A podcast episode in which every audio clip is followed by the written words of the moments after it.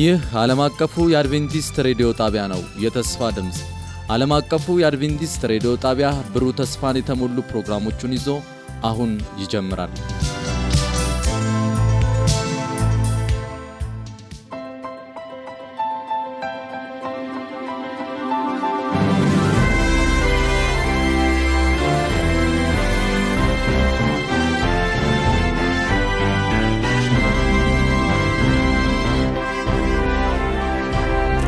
በጌታ የተወደዳችሁና የተከበራችሁ አድማጮቻችን እንደምን አላችሁልን?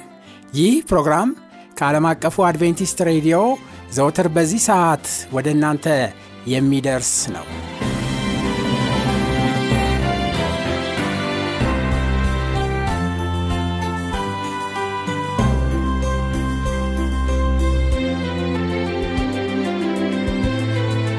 በዚያም ምድር መንጋ በሌሊት ሲጠብቁ በሜዳ ያደሩ እረኞች ነበሩ። እነሆም የጌታ መላእክት ወደ እነሱ ቀርቦ የጌታ ክብር በዙሪያቸው አበራ፣ ታላቅም ፍርሃትም ፈሩ። መልአኩም እንዲህ አላቸው፣ እነሆ ለሕዝብ ሁሉ የሚሆን ታላቅ ደስታ የምሥራች እነግራቸዋለንና አትፍሩ። ዛሬ በዳዊት ከተማ መድኃኒት እርሱም ክርስቶስ ጌታ የሆነ ተወልዶላቸዋል። ይህም ምልክት ይሆንላቸዋል፣ ሕፃን ተጠቅልሎ በግርግም ተኝቶ ታገኛላችሁ። ድንገትም ብዙ የሰማይ ሰራዊት ከመላእክቱ ጋር ነበሩ፣ እግዚአብሔርንም እያመሰገኑ ክብር ለእግዚአብሔር በአርያም ይሁን፣ ሰላምም በምድር ለሰው በጎ ፍቃድ አሉ። መላእክቱም ከእነርሱ ተለይተው ወደ ሰማይ በወጡ ጊዜ እረኞቹ እርስ በርሳቸው እንዲህ ተባባሉ፣ እንግዲህ እስከ ቤተልሔም ድረስ እንሂድ፣ እግዚአብሔርም የገለጠልንን ይህንን የሆነውን ነገር እንይ ተባባሉ። ፈጥነውም ወጡ። ማርያምና ዮሴፍ ሕፃኑንም በግርግም ተኝቶ አገኙ። አይተውም ስለዚህ ሕፃን የተነገረውን ነገር ገለጡ። የሰሙት ሁሉ እረኞች በነገሯቸው ነገር ተደነቁ። ማርያም ግን ይህንን ነገር ሁሉ በልቧ እያሰበች ትጠብቀው ነበረ። እረኞቹም እንደተባለላቸው ስለ ሰሙትና ስላዩት ሁሉ እግዚአብሔርን እያመሰገኑና እያከበሩ ተመለሱ።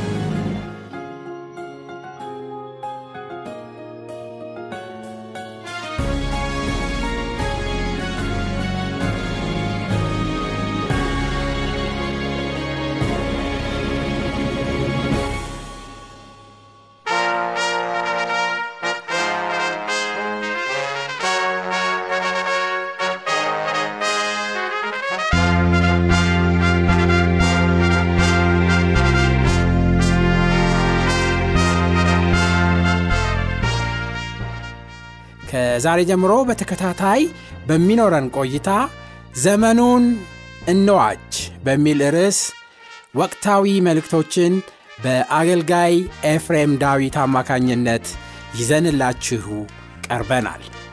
በዝግጅቱ እጅግ እንደምትባረኩ እናምናለን።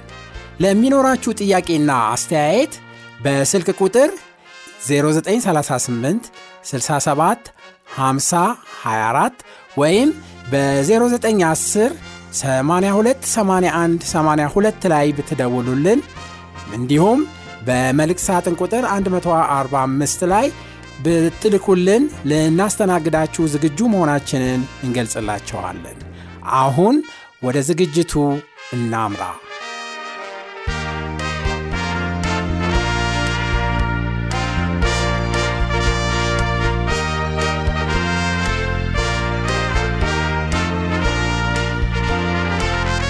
ዘመኑን እንዋጅ ወቅታዊ መልእክት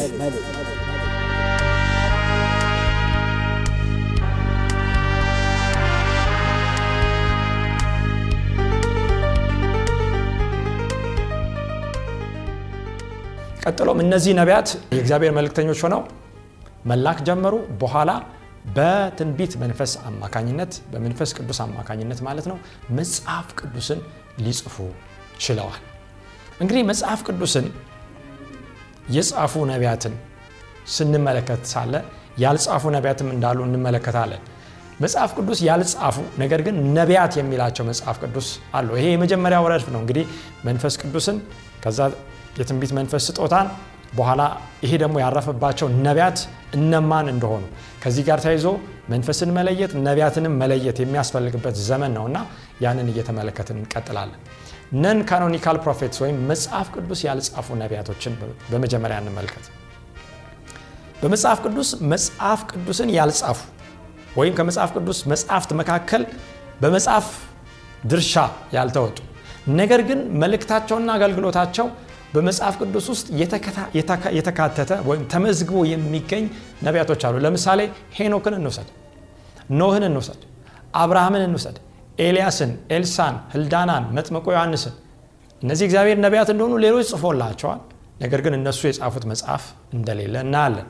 ቢሆንም ነቢይ መሆናቸው አልቀረም። አገልግሎታቸው በመጽሐፍ ብቻ ሳይሆን መልእክትን በማድረስ በመናገርም ጭምር ስለሆነ ለምሳሌ ስለ ሄኖክ በይሁዳ ምዕራፍ ማለት ይሁዳ ምዕራፍ የለውም። ቁጥር 14 ላይ ስንመለከት እንዲህ ይላል። ከአዳም ሰባተኛው ሄኖክ በለዚህ ትንቢት ተናግሮባቸዋል። እንዲህ ሲል እነሆ እግዚአብሔር ይመጣል ከአላፍ ቅዱሳን ጋር። አያችሁ? ሄኖክ እግዚአብሔር ይመጣል ከአላፋት ቅዱሳን ጋር ብሎ ትንቢት ተናገረ። ምክንያቱም ትንቢት ተናግሯል ይላል። ሄኖክ ሞትን ሳይቀምስ ወደ ሰማይ የወጣ እግዚአብሔር ባሪያ ነው።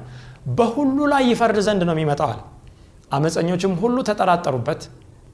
ከዛ በኋላ ይህንን ይገስጽ ዘንድ ኃጢአተኞችን መናፍቃን በተናገሩበት ጽኑ ነገር ሁሉ ይገስጽ ዘንድ ይፈርድ ዘንድ ጌታ ከቅዱሳን መላእክት ከአላፋት ቅዱሳን ጋር ይመጣል ብሎ ትንቢት ተናገረ። እንግዲህ ሄኖክ በዚህ ስፍራ እንደምንመለከተው በጊዜው እውነትን ቢመሰክርም ሰዎች ወደ መዳን እንዲመጡ ቢነግርም ብዙዎች ግን እንደተጠራጠሩበት ብዙዎች እንዳላመኑበት ብዙዎች እንዳሾፉበት ነው የምናየው።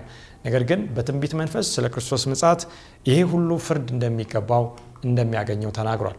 ሌላው ደግሞ የምናየው ኖህ ነው። ስለ ኖህ ነቢይነት እንዴት ልናውቅ እንችላለን? ዘፍጥረት 6 11 ላይ ምድርን በሚመለከትበት ጊዜ እግዚአብሔር ምድር ሁሉ በግፍ ተሞልታለች ተበላሸች ሰው ሁሉ መንገዱን አበላሸ ይላል። እግዚአብሔርም ኖህን አለው የስጋ ሁሉ ፍጻሜ በፊት ይደርሷል ከእነርሱ የተነሳ ምድር በግፍ ተሞልታለች እና እኔም እነሆ ከምድር ጋር አጠፋችኋለሁ። ከጎፈር እንጨት መርከብን ለአንተ ስራ ሲል እንመለከታለን። እንግዲህ ኖህ ለመቶ 20 ዓመት የእግዚአብሔርን ቃል በመቀበል ሳያይ የሚያየው ነገር ሌላ ቢናገረውም ቃሉን ብቻ በማመን መርከብን አዘጋጀ። በዕብራውያን ምዕራፍ 11 ቁጥር 7 ላይ ኖኅ ገና ስለማይታየው ነገር ተረድቶ እግዚአብሔርን እየፈራ ቤተሰቦችን ለማዳን መርከብን በእምነት አዘጋጀ። በዚህም ዓለምን ኮነነ። አያችሁ ኖኅ ሳይሆን የኮነነው ቅድም እንዳየነው ወይም የገሰጸው በኖኅ ውስጥ የነበረው የትንቢት መንፈስ የእግዚአብሔር መንፈስ ነው። ምክንያቱም ዓለምን የሚኮንን ዓለምን የሚወቅስ ስለ ኃጢአት ስለ ጽድቅ ስለ ፍርድ ማነው? መንፈስ ቅዱስ ነው። በእምነትም የሚገኘውን ጽድቅ ወራሽ ሆነ። ስለዚህ ነቢይ ነበረ ትንቢትን ተናገረ። ከመቶ 20 ዓመት በኋላ ምን ይመጣል?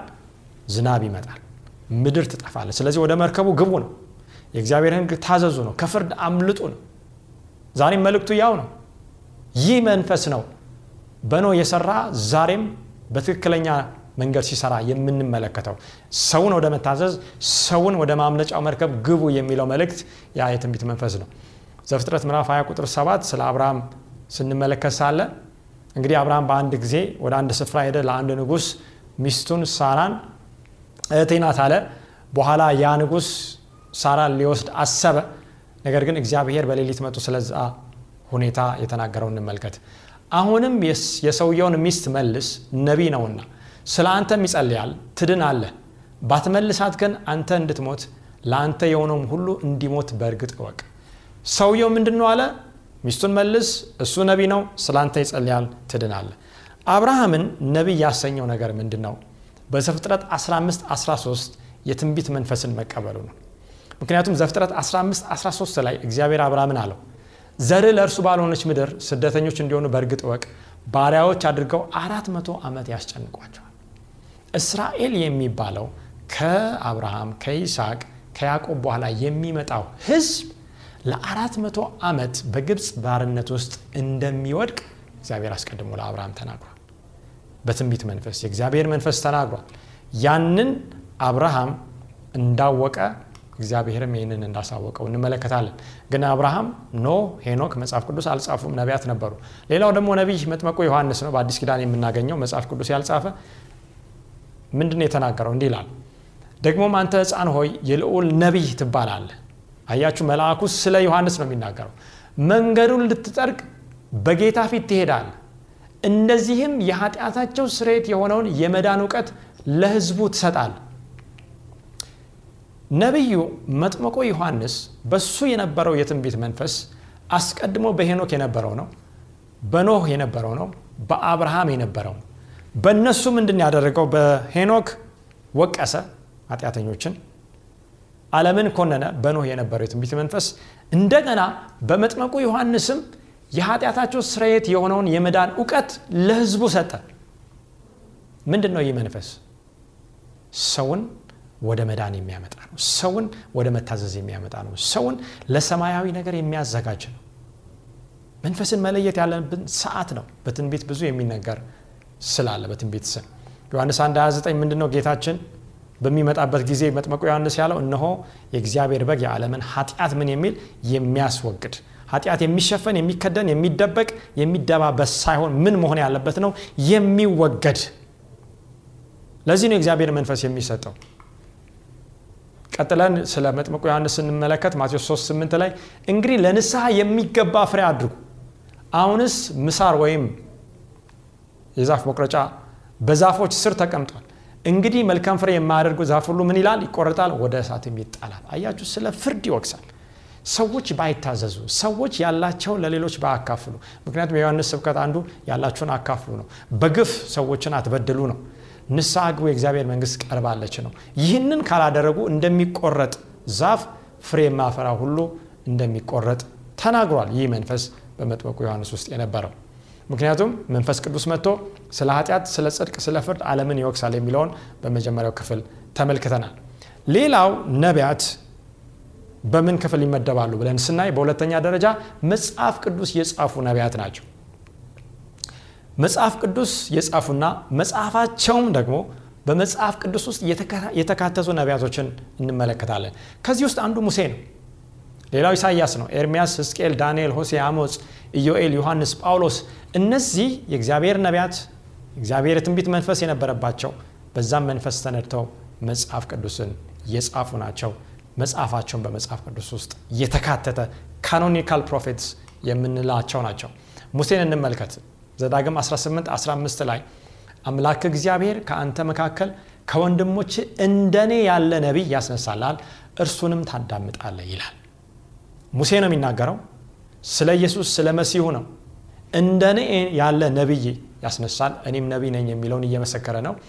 ምክንያቱም በሙሴ ውስጥ የነበረው የትንቢት መንፈስ ምን ነበረ ሆሴ 12 14 ምንድን ያደረገው? ሆሴ 12 14 እግዚአብሔርም በነቢይ እጅ እስራኤልን ከግብፅ አወጣ በነቢይም እጅ ጠበቀው ይላል አያችሁ ግብፅ ውስጥ የነበረው የእስራኤል ህዝብ በባርነት ውስጥ ነበረ። ዛሬም ሰው በኃጢአት ባርነት ውስጥ መንፈሳዊ በሆነ ግብፅ ውስጥ ሊሆን ይችላል። ከዛ የሚያወጣ ነቢይ ያስፈልጋል። ያ ነቢይ ሙሴ ነው። ሙሴ ኢየሱስን ይወክል ነበር። ዛሬ ከመንፈሳዊ ግብፅ የሚያወጣው ኢየሱስ ነው። ይህ የትንቢት መንፈስ ምንድነው የሚያደርገው? ሰውን ከባርነት ነፃ የሚያወጣ ነው። ወደ ከነአን ወደ አዲሲቱ የሚመራ ነው። በተስፋ በሰሙትና በተናገራቸው ቃል ላይ በመታዘዝ ብቻ እንዲቀጥሉ የሚያበረታታ መንፈስ ነው ይህ የትንቢት መንፈስ። ዛሬም ሲመጣ ይህን ነው የሚያደርገው። እንግዲህ ስለ ሙሴ እንደገና ደግሞ ስለ ሌሎችም ነቢያቶች እንመለከታለን። በዕብራውያን 11 ላይ ሐዋርያው ጳውሎስ ስለእነዚህ ነቢያት ባህርያት አስቀምጧል እና ነቢያትንም መንፈስንም ትንቢትንም የምንለይበት የእግዚአብሔር ቃል ነው። ዕብራውያን 11 24 እንዲህ ይላል ሙሴ ካደገ በኋላ የፈርዖን የልጅ ልጅ እንዳይባል በእምነት እምቢ አለ ዓለምን ናቀ ዓለምን ተወ። በዓለም ላይ የሚሰጠውን ድሎት የንጉሥ ልጅ የልጅ ልጅ ተብሎ መኖርን ያንን ትርፍ ወገኖች እየሰማን ነው ብዬ ተስፋ አደርጋለሁ። ከግብፅም ብዙ ገንዘብ ይልቅ ስለ ክርስቶስ መነቀፍ እጅግ የሚበልጥ ባለጠግነት እንዲሆን አስቧል።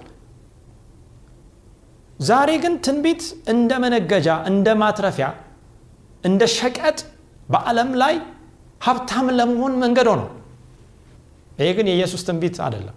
ይሄ የእግዚአብሔር የትንቢት መንፈስ አይደለም። ይሄ በእነ ሙሴ የነበረው መንፈስ አይደለም። ዓለምን የሚያስንቅ ነው በእነሱ የነበረው። ግብፅን የሚያስተው ነው የንጉሥ ልጅ ልጅ መባልን የሚያስክድ ነው። ለጊዜው በኃጢአት ከሚገኝ ደስታ ይልቅ ከእግዚአብሔር ህዝብ ጋር መከራ መቀበልን መረጠ። ከእግዚአብሔር ህዝብ ጋር መከራን እንድንመርጥ የሚረዳ መንፈስም ብድራቱን ትኩር ብሎ ተመልክቷል። የንጉሥን ቁጣ ሳይፈራ የግብፅን አገር የተወ በእምነት ነበር የማይታየውን እንደሚያየው አድርጎ ጸንቷልና አጥፊው የበክሮቹን ልጆች እንዳይነካ ፋሲካና ደም መርጨትን በእምነት አደረገ። በእምነት የእግዚአብሔርን መንገድ መረጠ። ያንን ደግሞ በግ አርደ በዛ በእስራኤል ቤት ላይ አድርግ የሚለውን በእምነት አደረገ። ከእግዚአብሔር ህዝብም ጋር መከራን ለመምረጥ በእምነት ይህንን ወሰነ ማለት ነው። ሌላው ኤርሚያስ ነው ኤርሚያስ 231 ላይ ስለ ኤርሚያስ እንዲላል መጽሐፍ ቅዱስ ከጻፉ ነቢያት መካከል ትውልዶ የእግዚአብሔርን ቃል ተመልከቱ። እነዚህ ነቢያት ወደ ማን ነበር የሚመሩት? ሰውን ወደ እግዚአብሔር ቃል ሰውን ወደማይወድቀው ወደማይሰበረው ወደማይለወጠው ወደማይሻረው የእግዚአብሔር ህግ ነው ሰውን ሲያመላክቶ የነበረው። ኤርሚያስ 25 ቁጥር 11 እንዲህ ይላል ይህችን ምድር ሁሉ ባድማና መደነቂያ ትሆናለች። እነዚህም አሕዛብ ለባቢሎን ንጉስ ሰባ ዓመት ይገዛሉ። ሰባውም ዓመት በተፈጸመ ጊዜ የባቢሎን ንጉስና ያንን ህዝብ ስለ ኃጢአታቸው እቀጣለሁ ይላል እግዚአብሔር። የከላዳያንን ምድር ለዘላለም ባድማ አደርጋለሁ። ምንድን ነው የምንመለከተው? አይሁድ ወይም እስራኤል ለሰባ ዓመት በባርነት ውስጥ እንደሚወድቅ ነቢዩ ኤርሚያስ ተነበየ። ከሰባ ዓመት በኋላ እግዚአብሔር ህዝቡ ግን ነፃ እንደሚያወጣም ተነበየ። ይህ የትንቢት መንፈስ አሁንም የሚናገረው ስለ መዳን ጉዳይ ነው። ሰዎችን ከምርኮ ስለ ማውጣት ጉዳይ ነው ምክንያቱም አስቀድሞ ከመጀመሪያ ጀምሮ በነቢያት ውስጥ የነበረው መንፈስ በነዚህ ኤርሚያስም ቀጥሎ በምንመለከተው በዳንኤልም ውስጥ ነበረ። ዳንኤል ምዕራፍ 9 ቁጥር 2 ሌላ መጽሐፍ ቅዱስ የጻፈው ነቢይ እኔ ዳንኤል የኢየሩሳሌም መፍረስ የሚፈጸምበትን ሰባውን ዓመት እግዚአብሔር በቃሉ ለነቢዩ ለኤርሚያስ የተናገረውን የዓመቱን ቁጥር በመጽሐፍ አስተዋልኩ። ነቢያት ሌላ ባህሪያቸው መጽሐፍ ቅዱስን ያጠናሉ ወይም ትንቢትን ያጠናሉ። ዳንኤል የኤርሚያስን መጽሐፍ ሲያጠና ነበር። ሰባ ዓመቱ ሲጠናቀቅ በቃሉ መሰረት ዳንኤል ጸሎቱን አደረገ። በዳንኤል ምዕራፍ 9 ላይ ዳንኤልን ጸሎት እንመለከታለን። በመጽሐፍ አስተዋልኩ ይላል። በእግዚአብሔር የትንቢት መንፈስ እነዚህ ነቢያት መጽሐፍን ያስተውላሉ ለህዝብም ይገልጣሉ በዛም ተስፋ ቃል ይኖራሉ ማለት ነው። በሶስተኛ ደረጃ የምናገኛቸው ነቢያት አስቀድመን እንግዲህ በአንደኛ ደረጃ ለማስታወስ ያህል መጽሐፍ ቅዱስ ያልጻፉ መልእክታቸው ግን በመጽሐፍ ቅዱስ ውስጥ የተካተተ በሁለተኛ ደረጃ መጽሐፍ ቅዱስ የጻፉ መጽሐፋቸውን በመጽሐፍ ቅዱስ ውስጥ የተካተቱ ናቸው። በሶስተኛ ደረጃ የምናገኛቸው ደግሞ መጽሐፍ የጻፉ ነገር ግን መጽሐፋቸው በመጽሐፍ ቅዱስ ውስጥ ያልተካተተ ነቢያት ናቸው። ለምሳሌ ናታንን እንመለከታለን ጋድን እንመለከታለን። በአንደኛ ዜና ምዕራፍ 29 ቁጥር 29 በዛ ስፍራ ሄዳችሁ ብታዩ እነዚህ ነቢያት እንዴት ተገልጠዋል? አንድ ንጉስ ይሞታል። አንድ ንጉስ ከሞተ በኋላ የእከሌ የከሌ ንጉስ ታሪክ በነቢዩ በናታን መጽሐፍ የተጻፈ አይደለምን? በነቢዩ ጋድ በነቢዩ ሸሚያ መጽሐፍ የተጻፈ አይደለምን? ይላል መጽሐፍ ቅዱስ። ነገር ግን መጽሐፈ ናታን ወይም መጽሐፈ ጋድ ወይም መጽሐፈ ሸማያ የሚል መጽሐፍ አናገኝም። እግዚአብሔር መለኮት በራሱ ውሳኔ ይህ እንዳይካተት ያደረገበት የራሱ ምክንያት አለ። ሌሎቹ ስማቸውን ለመጥቀስ ያህል በኢያሱ ምዕራፍ 10 ቁጥር 13 ያሻር የሚባለውን ነቢይ እናገኛለን። በሁለተኛ ዜና 12 15 አዶን እናገኛለን። ኦህያን እናገኛለን። በሁለተኛ ዜና 99 እዩንም እናገኛለን። በሁለተኛ ዜና 2034 መጽሐፍ እንዳላቸው መጽሐፋቸው እንዳልተካተተ። በአራተኛ ደረጃ የምናገኛቸው ነቢያት ደግሞ መጽሐፍ አልጻፉም መልእክታቸውና አገልግሎታቸው በመጽሐፍ ቅዱስ ውስጥ የለም። ነገር ግን እንዲሁ ነቢይ ናቸው ተብለው ተቀምጠዋል። ለምሳሌ በሐዋርያ ሥራ 21 ቁጥር 9 ላይ አራቱ የወንጌላዊ የፊልጶስ ሴት ልጆች ነቢያት እንደሆኑ ሐዋርያው ሉቃስ ይመሰክራል። ምክንያቱም ሐዋርያው ሉቃስ ሐዋርያ ሥራ እንደጻፈን እናውቃለንና። እንግዲህ አራት የነቢያት ክፍል እንዳለ እንመለከታለን። እነዚህ ሁሉ ውስጥ የነበረው ያ የትንቢት መንፈስ ሲናገር ሲያደርግ የነበረው ደግሞ ወጥ የሆነ ዛሬም ደግሞ በተመሳሳይ መልኩ የሚቀጥል ስራ እንደሆነ እናያለን ማለት ነው እስቲ የእነዚህ ነቢያት ባህሪዎች አሁንም ጳውሎስ ሲያጠቃልል በዕብራዊ ምዕራፍ 11 ቁጥር 33 ላይ እንመልከት። እነርሱ እነዚህ ነቢያት በእምነት መንግስታትን ድል ነሱ። እነማን ናቸው ድል የነሱት? እነ ዳንኤልን እንመልከት። ከዳንኤል ጋር የነበሩ ጓደኞችን እንመልከት። ከዛ በፊት የነበሩትን እነ ሙሴን እንመልከት። ነገስታትን፣ መንግስታትን ድል ነስተዋል። ጽድቅን አደረጉ። የተሰጠውን የተስፋ ቃል አገኙ። የአንበሶችን አፍ ዘጉ። የእሳትን ኃይል አጠፉ። አናንያ፣ አዛርያ፣ ሲድራቅ፣ ሚሳቅ፣ አብደናጎም ከሴፍ ስለት አመለጡ። ከድካማቸው በረቱ። በጦርነት ኃይለኞች ሆኑ። የባዕድ ጭፍሮችን አባረሩ። ሴቶች ሙታናቸውን በትንሣኤ የተቀበሉ ከነዚህ ነቢያት ከነዚህ አገልግሎት የተነሳ ሌሎችም መዳንን ሳይቀበሉ የሚበልጠውን ትንሣኤ እንዲያገኙ እስከ ሞት ድረስ ተደበደቡ። ሌሎችም መዘበቻ በመሆንና በመገረፍ ከዚህም በላይ በእስራትና በወህኒ ተፈተኑ። በድንጋይ ተወግሮ ሞቱ፣ ተፈተኑ። በመጋዝ ተሰነጠቁ፣ በሰይፍ ተገድለው ሞቱ። ሁሉን እያጡ መከራን እየተቀበሉ እየተጨነቁ የበግና የፍየል ሌጦ ለብሰው ዞሩ። ዓለም አልተገባቸውምና በምድረ በዳና በተራራ በዋሻና በምድር ጉድጓድ ተቅበዘበዙ። በጣም ይገርማል። ይህንን ይዘን ዛሬ ነቢይ የሚሉ ሰዎችን ግን ስናነጻጽር ራሳችሁ ወገኖች ሚዛን ላይ አስቀምጡና ፍረዱ። በመጽሐፍ ቅዱስ የምናገኛቸው ነቢያትና ዛሬ ነቢይ ነኝ ብሎ የሚናገር ሰው የሚኖረው ህይወት በእርግጥ ያ ነቢይ የእግዚአብሔር ነቢይ ነው ወይስ አይደለም ብሎ ሰው እንዲወስን ያደርገዋል። ለዚህ ነው ማቴዎስ 24 ቁጥር 3 እስቲ ንገረን የምትለው ሁሉ መቼ ይሆናል? የመምጣትና የዓለም መጨረሻ ምልክት ምንድን ነው ብለው ደቀ መዛሙርት ክርስቶስን በሚጠይቁበት ጊዜ ምንድን ያላቸው? ብዙ ሐሰተኞች ነቢያቶች ምን ይላሉ? ይነሳሉ። ጥቂት አይደለም፣ ብዙዎች ብዙዎችንም ምን ይላሉ? ያስታሉ በማለት ክርስቶስ የኢየሩሳሌም ጥፋት አንዱ ምልክት ምን እንደሆነ ተናግሯል። የኢየሩሳሌም ጥፋት ብቻ ምን እንደሆነ ምልክቱ በማቴዎስ 24 ምን እንደሆነ ብቻ ሳይሆን የዓለም ፍጻሜ ጥፋት ምልክት አንዱ የሐሰተኛ ነቢያቶች መብዛት ነው። ሐሰተኛ ነቢያቶች በእርግጥ በዚያን ጊዜ ተነስተው ብዛት ያላቸውን ሕዝቦች በማሳብ ወደ ምድረ በዳ መርተው ነበር። አስማተኞችና ጠንቋዮች ታላቅ ኃይል እንዳላቸው እየተናገሩ ብዙዎችን ሰዎች ወደ ተራራማ ቦታዎች እንዲመጡ አድርገው ነበር። አስማተኞችና ጠንቋዮች በሙሴ ጊዜ አስማተኞች ነበሩ፣ ጠንቋዮች ነበሩ። በዮሴፍ ጊዜ ዮሴፍ በግብፅ በነበረበት ጊዜ አስማተኞችና ጠንቋዮች ነበሩ። የንጉሥን ህልም ትርጉሙን ሊነግሩ አልቻሉም። በዳንኤል ጊዜ ሐሰተኛ ነቢያት፣ አስማተኞችና ጠንቋዮች ነበሩ። የትንቢቱን ወይም ናቡከደነጾር ያየውን ህልም ሊተረጉሙ አልቻሉም። ትንቢትን መረዳት አልቻሉም። ብዙዎችን ግን ያስቱ ነበረ። ምክንያቱም በሙሴ ጊዜ የነበሩ እነዛ ሐሰተኛ ነቢያት ሙሴ በትሩን በሚጥልበት ጊዜ እባብ ሆነ፣ እነሱም አስመስለው ያንን እባብ እንዳደረጉ እንመለከታለን። ስለዚህ ነው አስመሳይ ትንቢት፣ አስመሳይ ፈውስ፣ አስመሳይ ኃይል፣ አስመሳይ የእግዚአብሔር ስራ፣ ነገር ግን የሰይጣን ስራ እንደሆነ ዛሬም እንመለከታለን በብዛት። ነገር ግን ይህ ትንቢት የተነገረው ለመጨረሻው ቀን ነው። ሐሰተኛ ነቢያቶች ይነሳሉ። ይህ ምልክት ለዳግም ምጽአቱ መዳረስ ምልክት እንዲሆን ነው የተሰጠው ይላል የዘመናት ምኞት የሚል መጽሐፍ ማቴዎስ 24 ላይ ጌታችን የተናገረው ተንተርሶ ማለት ነው።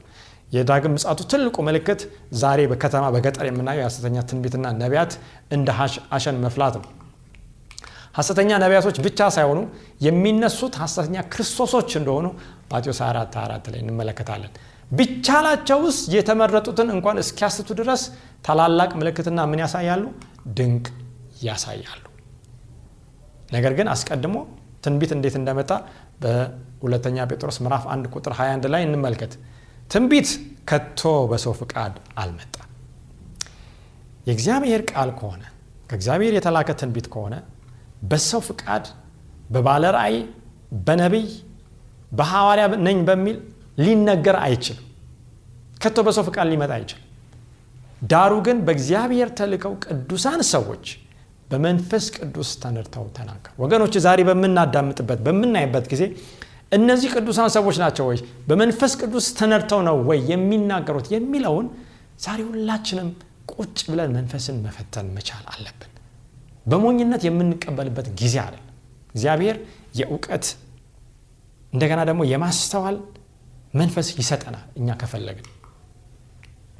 ስለዚህ መንፈስን መፈተን መንፈስን መለየት እንደሚገባን አንደኛ ዮሐንስ አራት ቁጥር አንድ ላይ ወዳጆች ሆይ መንፈስን ሁሉ አትመኑ፣ ነገር ግን መናፍስት ከእግዚአብሔር ሆነው እንደሆነ መርምሩ፣ ብዙዎች ሐሰተኛ ነቢያት ወደ ዓለም ወጥተዋል። በሐዋርያ ዮሐንስ የዛሬ 2000 ዓመት ብዙዎች ወደ ዓለም ሐሰተኛ ነቢያቶች ከወጡ ዛሬ ምድሪቱ ሁሉ ተጥለቅልቃለች ማለት ነው። ያንን እንግዲህ በብዙ እጥፍ አባሶ ዛሬ ይህንን ማሰብ ያስፈልጋል። አንደኛ ተሰሎንቄ አምስት ሀያ ትንቢትን አትናቁ ሁሉን ፈትኑ መልካሙን ያዙ ከማናቸውም አይነት ክፉ ነገር ራቁ። የትኛውን ትንቢት ነው አትናቁ የሚለውን? ዛሬ ትንቢት አለኝ እግዚአብሔር አሳይቶኛል ተናግሮኛል የሚለውን ትንቢት ነው መጽሐፍ ቅዱስ የሚያወራው ወይስ መጽሐፍ ቅዱስ ላይ ያለውን ትንቢት ነው? በመጽሐፍ ቅዱስ የተጻፈውን በተለየ ሁኔታ በብሎ ኪዳን የተጻፈውን ትንቢት አትናቁ። እግዚአብሔር በዳንኤል ብሎም በራእይ ለዚህ ዘመን ለመጨረሻው ጊዜ ደግሞ ትንቢትን ሰጥቷል። ይህንን አትናቁ ነገር ግን ፈትኑ መርምሩ። መልካም የሆነውን ደግሞ ያዙ ከማናቸውም አይነት ክፉ ነገር ምንበሉ ራቁ የሚለውን እንመለከታለን። እንግዲህ ይህንን ትምህርት ስንቀጥል ሳለ በዋናነት የእግዚአብሔርን ጦር ዕቃ ይዘን የምንቆምበት ሰዓት ምክንያቱም ይህ ዘመን ከሌሎች ክፋቶች ጋር ተደምሮ የስተት ነፋስ ህዝብን እየወሰደበት ያለበት ሰዓት ተመርጠናል በቃሉ ላይ ቆመናል የሚሉትም እየሳቱበት ያለበት ጉዳይ ነው። ትንቢት እውነተኛው የእግዚአብሔር መንፈስ ማን ነው? በመጣ ጊዜ ምን ያደርጋል? የትንቢት መንፈስ በጥንት በነቢያት ላይ በመጣ ጊዜ ምን አድርጓል? ዛሬስ ይህንን እንዴት ነው መለየት የምንችል የሚለውን ሁሌ ከመጽሐፍ ቅዱስ ጋር አያይዘን ይስማማ አይስማማ የሚለውን ነገር ራሳችን መበየን ያስፈልጋል። ይህንን ካደረግን በኋላ ነው ምንም ይነገር ማንም ይናገር መቀበል የሚገባል ምክንያቱም ይህ ትልቁ የሴጣን ወጥመድ ሆኗል በዚህ ሰዓት። ይህንን እንድናደርግና እውነተኛውን የእግዚአብሔር መንፈስ በመቀበል ግን ትንቢቱን እውነቱን ለዓለም እንድንናገር እግዚአብሔር ይርዳን። የኛውን ሁለተኛውን ክፍል ጸሎት አድርገን እንጨርሳለን። እንጸል ቅዱስ አባታችን ክብርና ምስጋና ላንተ ይሁን። በዚህ ዘመን ስንኖር ሳለ የዳግም ምጽአቱ ከመሆኑ በፊት ትልቁ ምልክት ብዙዎች ክርስቶሶች ሐሰተኛ ክርስቶሶችና ነቢያቶች እንደሚነሱ የተነገረው ትንቢት ነው በማቴዎስ 24 ጌታችን ኢየሱስ እንደተናገረው አሁን ይህ ዘመን ያንን የምንመለከትበት ሆኗል። በጣም በሚያሳዝን መልክ ብዙ ሰዎች በስተት ጎዳና እየጠፉ ይገኛል። ዛሬ ግን እኛ አንደኛ መንፈስን እንድንለይ ከዛም ደግሞ በእውነተኛ በእግዚአብሔር መንፈስ እንድንሞላ እነዚህ በጥፋት ያሉትን በጥፋት ጎዳና እየተመሙ ያሉትን ህዝብህን መመለስ እንድንችል አንተ በኃይል እንድታስታጥቀን እንድታበረታን እንጸልያለን። አሁንም ትምህርታችንን ስንቀጥል ሳለ ከእኛ ጋርሁን አትለየን። በጌታችን በኢየሱስ ክርስቶስ